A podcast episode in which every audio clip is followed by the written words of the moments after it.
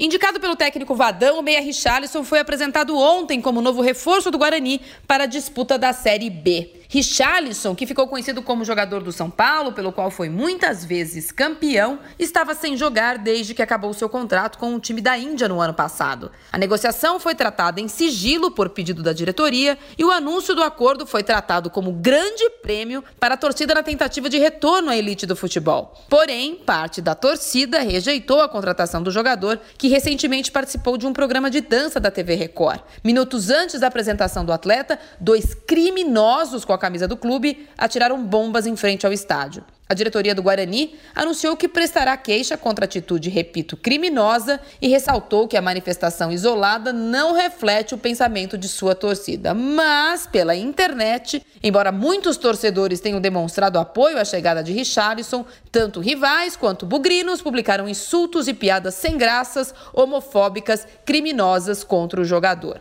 Perguntar não ofende. Por quanto mais tempo o machismo e a homofobia vão manchar o nosso futebol? Gostamos de ser o país da selfie com o assassino goleiro Bruno e das bombas contra o Richarlison? Marília Ruiz perguntar não ofende para a Rádio Eldorado.